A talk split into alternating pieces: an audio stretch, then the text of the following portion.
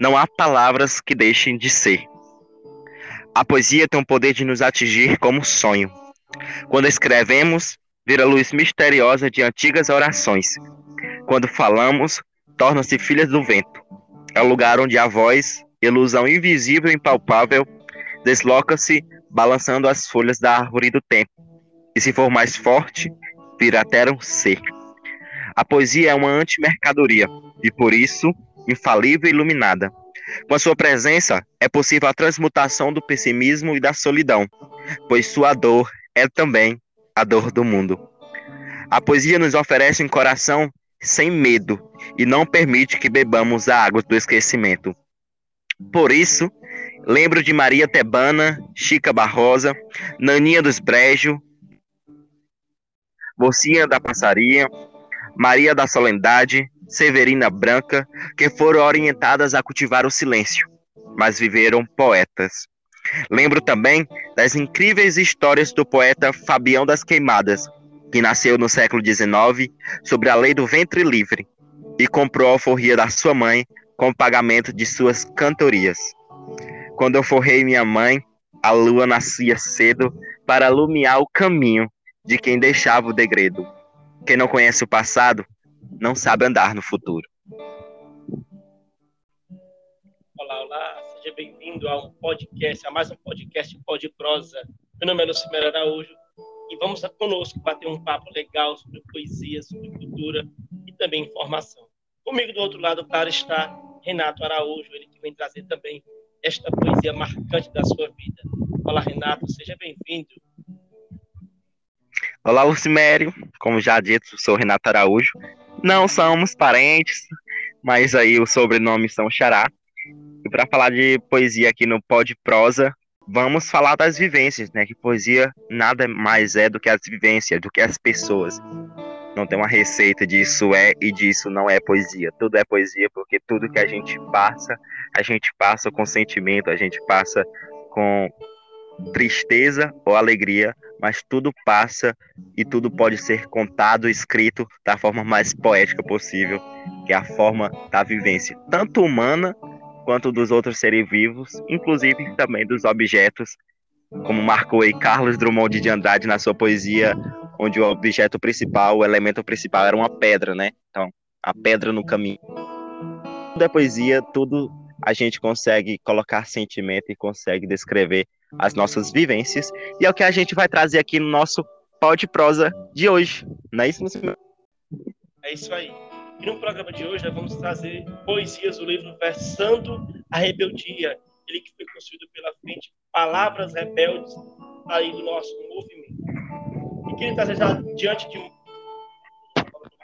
Queria trazer logo no início aqui para vocês também um pouquinho de poesia. Vamos trazer também um, deba... um bate-papo bacana, Renato, a ideia é que a gente faça isso, mas também traga poesias de terceiros, poesias também nossas, para que a gente consiga aí, é, expressar um pouco daqueles nossos sentimentos. Como tu falou agora recentemente na tua fala, é, ela vai, a poesia tem essa capacidade de expressar a nossa alegria, a nossa vontade de falar aquilo que eu não consigo falar com outras palavras, mas também de expressar os nossos sentimentos. Eu queria começar com essa. O que seria das revoluções sem seus hinos? O que seria da luta sem os poetas? O que seria do movimento sem terra, sem sua mística, sua poesia cotidiana? Este livro, versando versos e rebeldia, construído a tantas mãos e poesia em si mesmo, é dedicado àqueles e àquelas que poetizam nossas lutas, aos militantes artistas, artistas militantes que transformam em beleza nossas dores, conquistas, convicções, amores, indignação, que plantam em flores em nossos caminhos e nos fazem caminhar mais livres. Aos poetas e poetisas versando a rebeldia. Renato, queria que você trouxesse agora para a gente, dissesse aqui um pouquinho, como foi que você se encontrou com a poesia? Em que momento da sua vida? Se você pode partilhar conosco. Essa foi surpresa, viu? Pois é, não segui o roteiro aqui. Estou É, mas a poesia, né, ela, como já colocado, ela se deu pela vivência mesmo, pelo que a gente vive, considerando aí que tudo que a gente vive aí, a gente coloca sentimentos, né? E mais essa poesia mais, assim, primeiro contato, assim, foi na escola, eu acho que é, um, é uma porta que se abre muito grande, o espaço da escola, o contato direto, assim, com essas escritas, essas vivências. Então, no mais, foi a, foi a escola. E, a partir daí, ficou o desafio de não ser apenas um leitor, mas como é que a gente conseguia se desafiar a escrever também. Mas todo o processo aí de conhecer e de se desafiar a escrever foi através da escola. Ah, fui pego de surpresa, mas soube responder. Não é? Eu tô vendo. É, eu, eu costumo dizer que eu não, não tenho muito contato com poesia, exceto quando a gente está nos processos de místicas, né? Uma vez ou outra eu me ponho a escrever quando eu não consigo falar também algumas poesias. Não nada muito bom, mas nas minhas angústias e também na minha indignação. Eu lembro que meu, meu contato com a poesia, assim, como es- escrevendo alguma coisa de poesia, foi na época que eu era vocacionado do seminário lá no Ibatu, e aí a gente teve um encontro vocacional. E deram uma tarefa, os coordenadores lá do encontro deram uma tarefa de escrever uma poesia. E nessa poesia eu, tinha, eu teria que dizer quem era eu. E aí foi o desafio maior da minha vida, de dizer quem era eu em um texto. E aí eu resolvi fazer uma poesia também. E aí eu vi, né, eu me senti representado naquelas palavras, né, que eu dizia, eu não lembro, não lembro de qual poesia, também não vou, não vou falar hoje aqui, vou deixar para o próximo, em outro episódio também trazer ela. Mas nela eu dizia que eu era atento, mas desligado, simples, mas complicado. E no final era a mistura de palavras e de sentimentos que eram de fato o Lucimério. E a poesia, ela representa para nós esse emaranhado de sentimentos, né? Seja de raiva, de angústia, de indignação, mas também de amor, de tristeza, de contentamento também. Esta é a poesia, que vem nos dar a alegria também de cada dia.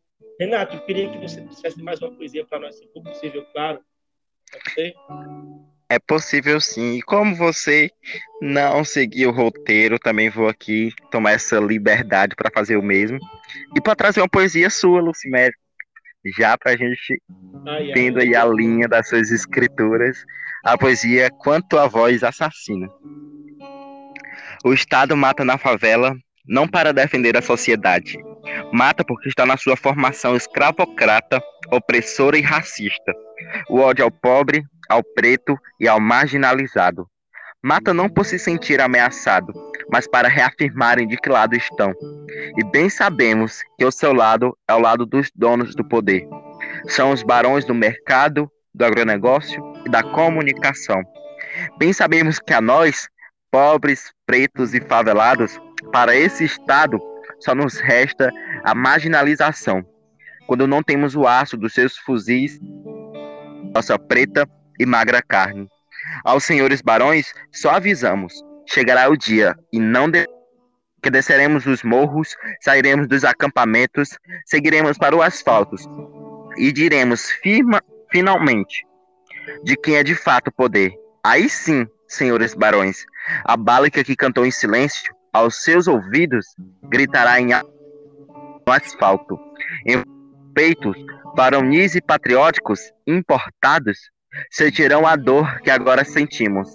Sem remorso, sairemos em marcha, sem medo e sem olhar para trás. Cantaremos no asfalto as vozes silenciadas nas favelas e nos acampamentos, por vossas balas, frias e impiedosas. Não terá choro nem ranger de dentes do lado de cá, mas não ficará pedra sobre pedra do vosso lado. Barões da morte, vós não poderá mais nos atingir, pois seremos mais que um, seremos milhões, e sairemos das favelas e acampamento, porque foram nos matar em nossas casas. Nós, enquanto seres poetas, mas também políticos, as nossas poesias, ela também tem esse caráter de denúncia, ela também nos provoca a provocar o inimigo. Então, gostaria que você falasse pra gente qual o sentimento você estava sentindo, que você queria trazer para a gente nessa poesia e qual contexto ela foi escrita, Lucimério. Diga aí. É, para fugir do roteiro, vamos lá. Muito bem, Renato. Assim, é, na época que eu escrevi essa, essa poesia, eu estava... A gente estava passando por uma situação nacional muito complicada, né? E, e a conjuntura nacional cada vez mais complicada com a eleição do, do atual governo, do, do presidente Jair Bolsonaro. E se acentuava mais ainda a perseguição aos negros e aos acampamentos, assentamentos, aos favelados, etcétera. E o episódio que me motivou, que me motivou de fato a escrever essa poesia, foi é, o atentado, e é isso de fato que foi, o atentado contra a favela do Jacarezinho, contra a comunidade do Jacarezinho, né? Aquele atentado policial contra os moradores daquela comunidade. E me indignou demais, porque assim, eu, eu não sou da, de, de área de comunidades de favela, eu nasci na área rural, depois fui para a comunidade de acampamento, depois assentamento, e para mim a minha vivência sempre foi no campo. Mas eu me vi naquelas pessoas que morreram, daquelas pessoas que foram alvejadas por balas, daquelas pessoas que foram perseguidas. E, e naquele dia, eu, eu também ligava a situação que aconteceu no Jacarezinho, também com a situação que acontece nos nossos acampamentos. Quando a polícia chega, ela não pede licença, ela simplesmente atira, né? Ela simplesmente avança.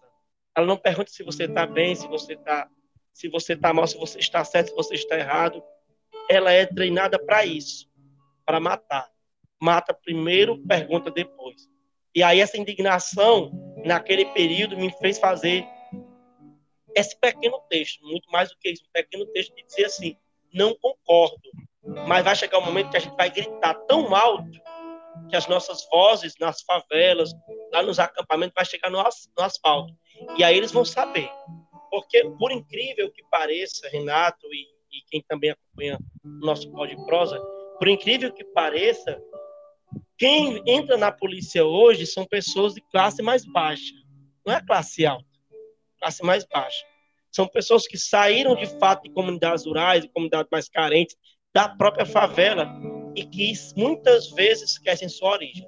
Não porque as pessoas que entraram na polícia são perversas, também eu vejo isso, mas porque a própria corporação é isso, para transformar pessoas simples em cãezinhos. Eu costumo dizer essa palavra, acho que estou sendo radical demais, mas em cães perfeitos para atacar quem os criou, quem os fez e quem os, os gestou enquanto ser humano. Ah, o papel da polícia é desumanizar o ser humano para garantir que ele cumpra o seu papel, que é defender o Estado, e o Estado, diga-se aqui, bota um parênteses bem grande, o Estado não serve a quem de fato trabalha, né? Como coloquei na poesia, eles param da comunicação, do agronegócio, dos bancos e etcétera. Sim, sim. É, a gente tem uma polícia que desumaniza os seus militares e criminaliza os, os civis, né? Então, a gente... Bem complicado essa conjuntura brasileira. E pegando um gancho também, já para trazer a poesia ao senhor doutor, do Daniel Castro, do livro Versando a Rebeldia, onde ele diz: do Estado à lei, do povo à luta. O direito que está no gabinete com ar-condicionado não é o nosso direito suado, ensanguentado, com a enxada sempre do lado. A caneta do senhor doutor não tem a força de mil punhos erguidos. O martelo do senhor juiz não tem o poder de mil foices que trabalham a terra. A voz do doutor advogado não tem o valor do nosso grito de liberdade. Só se tiver do nosso lado, lado a lado, na rua e no estado. Aí, senhor doutor, de que lado o senhor está? Do lado de lá ou do lado de cá? Lá, a lei e a escravidão, a lei e a ditadura, a lei e a criminalização, a lei ao golpe. Do lado de cá, a luta do escravo, a luta do torturado, a luta do criminalizado, a luta que nunca temeu e que nunca vai temer. Da lei ou da luta, senhor doutor? De que lado o senhor está? E a gente traz essa provocação no sentido de compreender que nem todos são essa ala radical de assassina, dessa polícia assassina, compreendendo que mesmo assim estão inseridos dentro desse processo onde tem a desumanização dos policiais, mas que nem sempre são todos, ainda escapa alguns. Poucos. Coloca a figura do Estado, é, realmente são poucos. Coloca a figura do Estado, mas que é também essa nossa capacidade de nos organizarmos e batermos de frente com ele, porque o dono de tudo não vai querer simplesmente passar, entre aspas, a coroa aí para classe dominada, né? Fica aí uma pequena observação.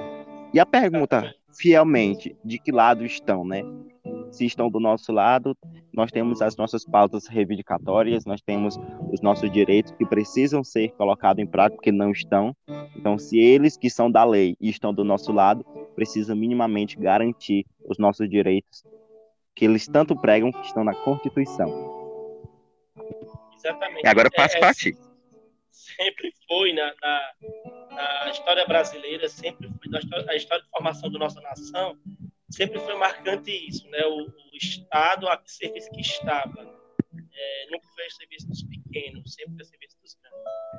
É, e, e você vê em todo esse processo, na verdade a gente fala formação do nosso país, mas em, em toda a história da humanidade, o Mar, Marx vem dizer isso, né? Lá no, no Manifesto do Partido Comunista, que em todos os momentos da história da, da, da humanidade foi a história da luta de classes, sempre foi patrões contra empregados, plebeus, e assim vai, né? O, o, o, eu queria até trazer também que é preciso a gente se dignar em alguns processos, porque não, não aceitar isso como está. E a poesia é essa forma de indignação. Também, não somente. É também essa forma de indignação e que vai também contra isso.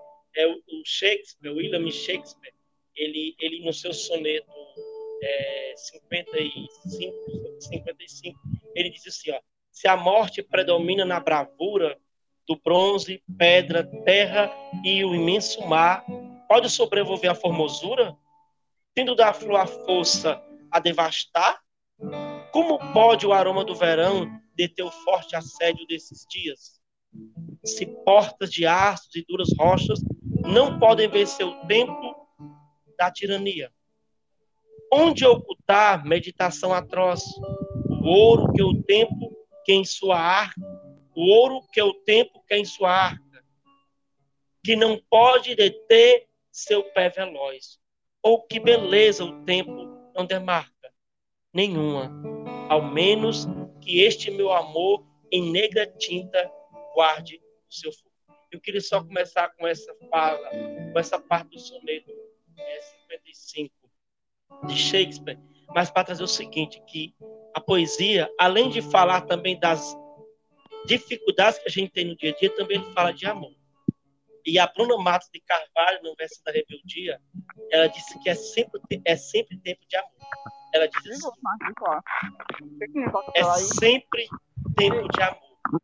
Mesmo com toda a dor, indiferença e egoísmo, mesmo com todo o ódio inflamado, mesmo que clame por sangue e que a violência seja a palavra da ordem de amor, é sempre tempo de amor.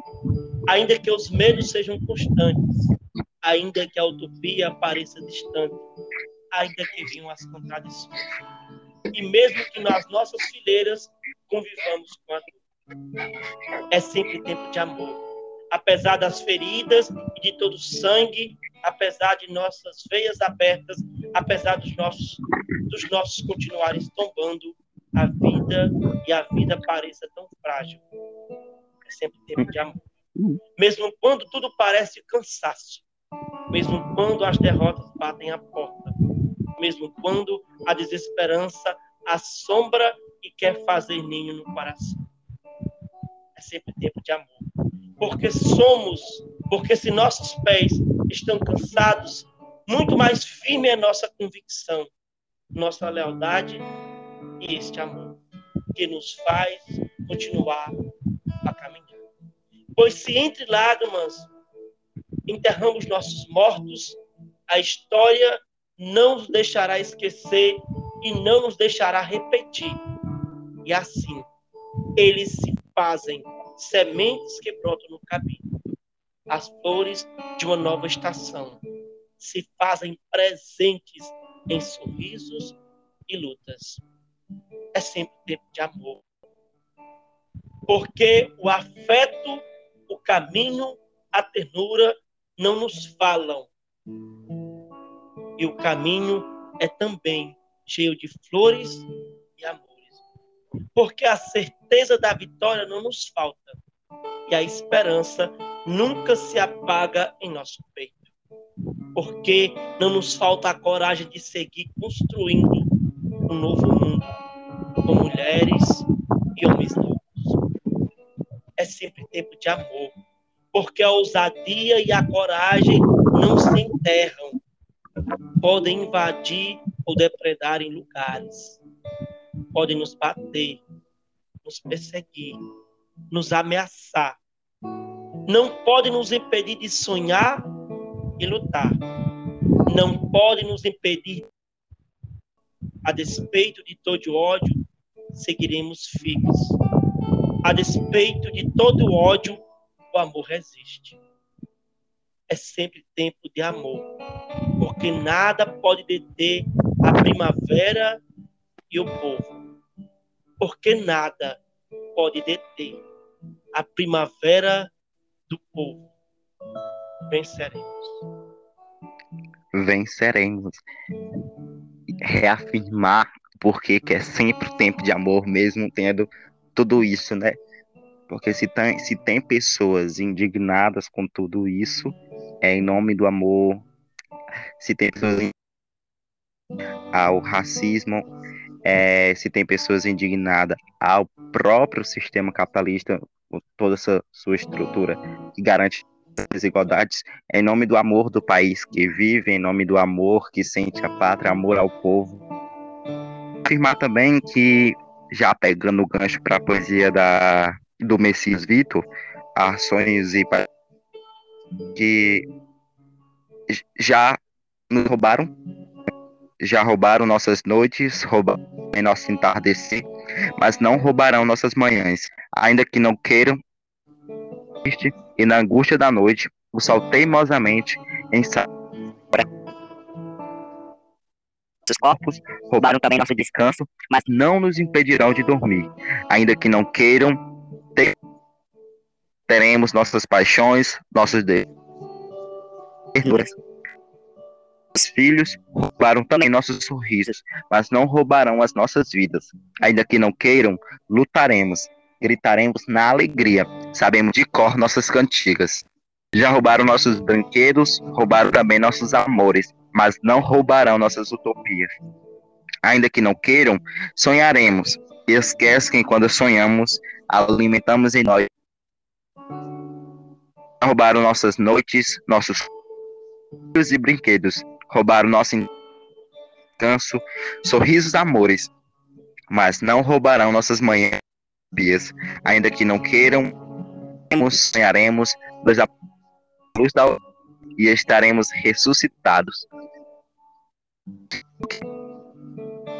Eles combinaram de nos matar, nós combinamos de não morrer, e em nome desse amor à vida que temos, em nome desse amor à causa, nós seremos o modelo daqueles que não nos deixam dormir. Precisamos reafirmar isso em cada espaço, de que vamos bater de frente com eles, né? E que estamos armados de coragem, pedras e poemas nessa batalha, principalmente das ideias que a gente precisa construir aí, porque a gente está vivendo. Passa para o câmbio. Olha que lindo, Renato, que lindo, bacana. A gente não pode deixar que morra nossos sonhos mesmo, né? Podem querer em tudo, mas não vão nos vencer. Isso, essa, essa capacidade de reinventar, de construir novas ideias, novos mundos, através da música, através da arte, da poesia, da dança, em todos os sentidos, é que mostra de fato quem, é, quem somos nós. Né? O, o amor declarado, declamado nos poemas, a resistência também declamada nos poemas, a luta declamada nos poemas, elas são profundas. São raízes profundas que não podem ser destruídas com facilidade. Elas nos resgatam lá do mais profundo abismo e nos faz querer lutar cada vez mais por a transformação de um mundo melhor. Cheio de amor, em primeiro lugar. Em toda a sua amplitude que tem a palavra amor. né? Amor conjugal, amor extraconjugal, amor fraternal, amores em todos os sentidos, para que a gente consiga, de fato, lutar. Eu costumo dizer que ninguém consegue viver sem amor. Sobrevive, viver não. Primeiro eu tenho que amar a minha vida, amar a minha luta, o meu trabalho, a minha família, a minha casa, tudo que eu estou à minha volta ali, o amor primeiro tem que ser naquele espaço. Como também me amar primeiro, me aceitar, me reconhecer, saber que eu sou daquele jeito e que ali me faz forte também. Então isso é também transpassado nas poesias, nos poemas. E a partir desse amor à luta também é que a gente vai sorrindo, vai construindo um mundo diferente. Eu queria trazer, Renato, agora essa aqui é a última minha, eu espero ter uma última sua também bem bacana. É, minha, a última minha é em homenagem principalmente esse momento agora. Nós estamos no momento natalino agora, estamos no mês de é, novembro, finalzinho de novembro para início de dezembro. E aí a gente, dos cristãos, principalmente cristãos, os cristãos católicos, é o momento de celebrar o Natal. E aí eu queria trazer esse poema Nosso Sorriso, de Vanessa Dias Diniz. Ela fala assim: eu nasci no acampamento, não foi numa manjedoura, mas tive por todo lado pensamentos. Este vai ser poeta, trabalhador, estudante, educador, militante. Me ensinaram a andar, onde aprendi cada passo em meio à escuridão. Não, não tive medo, era o beco. Ah, tinha a cachorra, cantava todo dia, aí todo mundo corria. Era bonito de ver, todo mundo se reunia, mas veio um dia que passou rápido. Aquele dia não entendi. Expulsaram eu e nossas famílias daquele lugar. Hoje eu conto histórias da vida que vivi, percas e conquistas deste lugar. Lugar onde aprendi lutar e lutar feliz. Jamais tiraram de mim o jeito simples de acampado, de lutar e ser feliz. E aí a Vanessa coloca assim: dedico às crianças do acampamento Pogos Chaves, que um dia vão lembrar, contar histórias, vão continuar sorrindo e nunca ninguém conseguirá tirar. Que a gente aprenda a, a, a ter a capacidade de perceber o quanto é importante a nossa luta e não parar de sonhar, sabe? Eu, eu quando ela colocava aqui na poesia que lá tinha uma cachorra, eu só lembro do meu acampamento. Sempre costumo contar essa história para os meus amigos aqui. É, no acampamento nosso, a gente tinha a cachorra que era um ferro que ficava no centro do acampamento. Ele de, delimitava ou determinava quais reuniões iria ter naquele horário, de acordo com as batidas. Se a cachorra batesse uma vez, era reunião da coordenação. Se batesse duas vezes, era reunião de grupos. Se batesse três vezes, era assembleia. Quatro vezes, reunião de jovens. Cinco vezes, reunião de mulheres. E todos ficavam atentos com a primeira batida, porque se tivesse a segunda, já era uma outra reunião. Se não tivesse, era apenas os coordenadores. E isso era muito bom, sabe? É um processo de organização. Diferente do acampamento do Chaves, a gente não foi despejado da terra.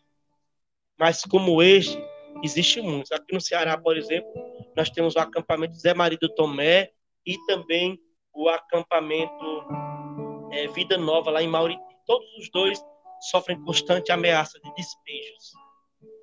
E nós resistimos. Nós resistimos não porque simplesmente a gente quer um pedaço de terra, como bem falou, como mal falou, né? Nem bem. Como mal falou um radialista lá de Limeiro do Norte, referente ao acampamento Zé Maria do Tomé. Chamava de vagabundos, de pessoas que não, não têm compromisso com nada, que querem um pedaço de terra porque não compra. Mas a gente resiste na terra porque a terra é nossa herança, porque a terra é nossa vida. Lá na terra onde a gente tira o nosso sustento, mas também constrói a nossa identidade.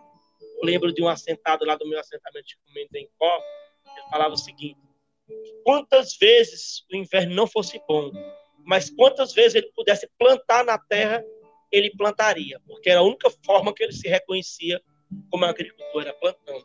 Mesmo que não nascesse nada, mesmo que não colhesse nada.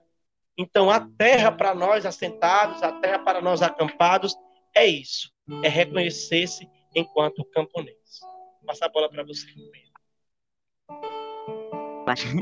Para descontrair um pouquinho aqui, quando falou da cachorro, lembrei do filme O Auto da Compadecida. Também lembrei. E, e sobre a questão de, da conjuntura que muitos nossos acampamentos estão, recentemente o Tribunal de Justiça decidiu pela a ordem de despejo do, do acampamento Marielle Vive em São Paulo, né? Tanto ofensivo para nós enquanto movimento, mas pela identidade do próprio acampamento, que o acampamento construiu na... Dizer que seguimos. E terminar com uma provocação, com o poema do Gustavo Garcia, A Injustiça. Não quero de forma alguma cravar em seu peito o nome de João, o latifundiário, muito menos lambuzar seus olhos com o sangue indígena das mãos de Almi, seu vizinho mercenário. Só quero que saiba que Joana, esposa de Tomé, não deveria morrer em vão, de câncer, de João, muito menos de hematoma, de Tomé. Nem que Leona, a vadia trans da favela, se torne alvo de influ... fluorescentes lâmpadas, nem de facas, balas, homens e palavras, nem de olhares afiados, pontiagudos, fatais, que as palavras destinadas a Maria e Leona não causem ruptura de seus corações, nem a ruptura da dignidade. Queria que soubesse que Tito, o vendedor de doces, roubou os doces para vender, que o dinheiro da venda foram para comprar mais doce e cola. O sonho de Manu, mãe de Tito, é ter um ar-condicionado para refrescar as dores, refrescar a miséria e os hematomas de Tomé. Queria que soubesse que a vizinha de Manu, a Leona vadia, trans da favela, come a carne do gado do Almir, o mercenário. Leona não come apenas proteína animal. Ela bebe-se da carne de Baré, de etnia Caiguang. Iberê foi adubo nas terras de Almir. Saiba que pouco mais ao norte e mais ao sul, Lucas bebe leite de sua mãe no Rio Verde. Bebe de sua mãe de clorodifil. Finel tricloriteano, que isso bebe Lucas, e Lucas chora em silêncio. Chamo-te a atenção para Maria, para Ana e Mariana. Suas lamas, camas, desaguam no mar. Já suas vidas, silenciadas pela vida, choram sufocadas no doce do rio. Que esse doce não é o mesmo que o de Tito. Amarga na boca, suja a boca de lama. Agora sem cama, nem lama, Mariana nem chora mais, nem mostra mais, nem indignação causa mais. Aos que permitem a injustiça, peço apenas que engulam o leite, a carne, o doce, a lama, o sangue, o ar-condicionado, o câncer, e me respondam: como não engasgar com tanto? Essa ganância que muitos têm em ter tanto, enquanto tantos têm tão pouco, né? É essa provocação, essa reflexão que o poema traz, que é impossível não se engasgar, no sentido de impossível não se indignar com tanta coisa ruim que acontece, com tanta coisa que acontece com o Tomé, que acontece com o Lucas, mas que acontece com a Maria, que acontece com a Mariana, com a Ana, porque entendemos que não é uma coisa única do indivíduo, é uma coisa coletiva. E reforçando também que a saída dela se torna coletiva a partir da nossa necessidade de se organizar coletivamente e bater de frente com tudo aquilo que nos impedem de viver e de amar. E já estamos, fomos às nossas últimas poesias, aproveitar o gancho para agradecer o convite, Lucimério. Pode contar quando precisar, participar do PodProsa, pode participar aí desse espaço de muita poesia, que também a gente traz algumas discussões sobre a poesia que a gente vive no cotidiano, sobre a poesia que os nossos escreveram também, que trazem as suas vivências e que refletem também um pouco da nossa, compreendendo aí que a gente Estamos unidos enquanto classe. E obrigado novamente. Devolvo para tu. Câmbio. Pois é, Renato. Eu que agradeço demais pela tua participação aqui. É o primeiro episódio do PodProsa, de fato, né, que a gente já saiu com três episódios anteriormente, mas era muito mais é, campanhas é, do nosso movimento. Primeiro, é, para o debate do tema L G B T Q I A mais, depois o debate do feminicídio, também é, é, alguns, alguns debates sobre acampamento e assentamentos. E esse, de fato, é o primeiro que a gente vem trazendo com o tema poesia. A ideia é que em cada, cada podcast a gente traga outros temas, não somente a poesia. Eu agradeço demais pela tua participação, tua paciência e disposição de estar conosco nesse momento. E brigadão, meu filho, mais uma vez. Né? É Araújo, né? Obrigado, obrigado. Por nada, disponha. Tem o zap, só chamar. Cheiro, meu filho. Abraço. Abraço, tchau. Cheiro, o povo que nos ouviu até agora.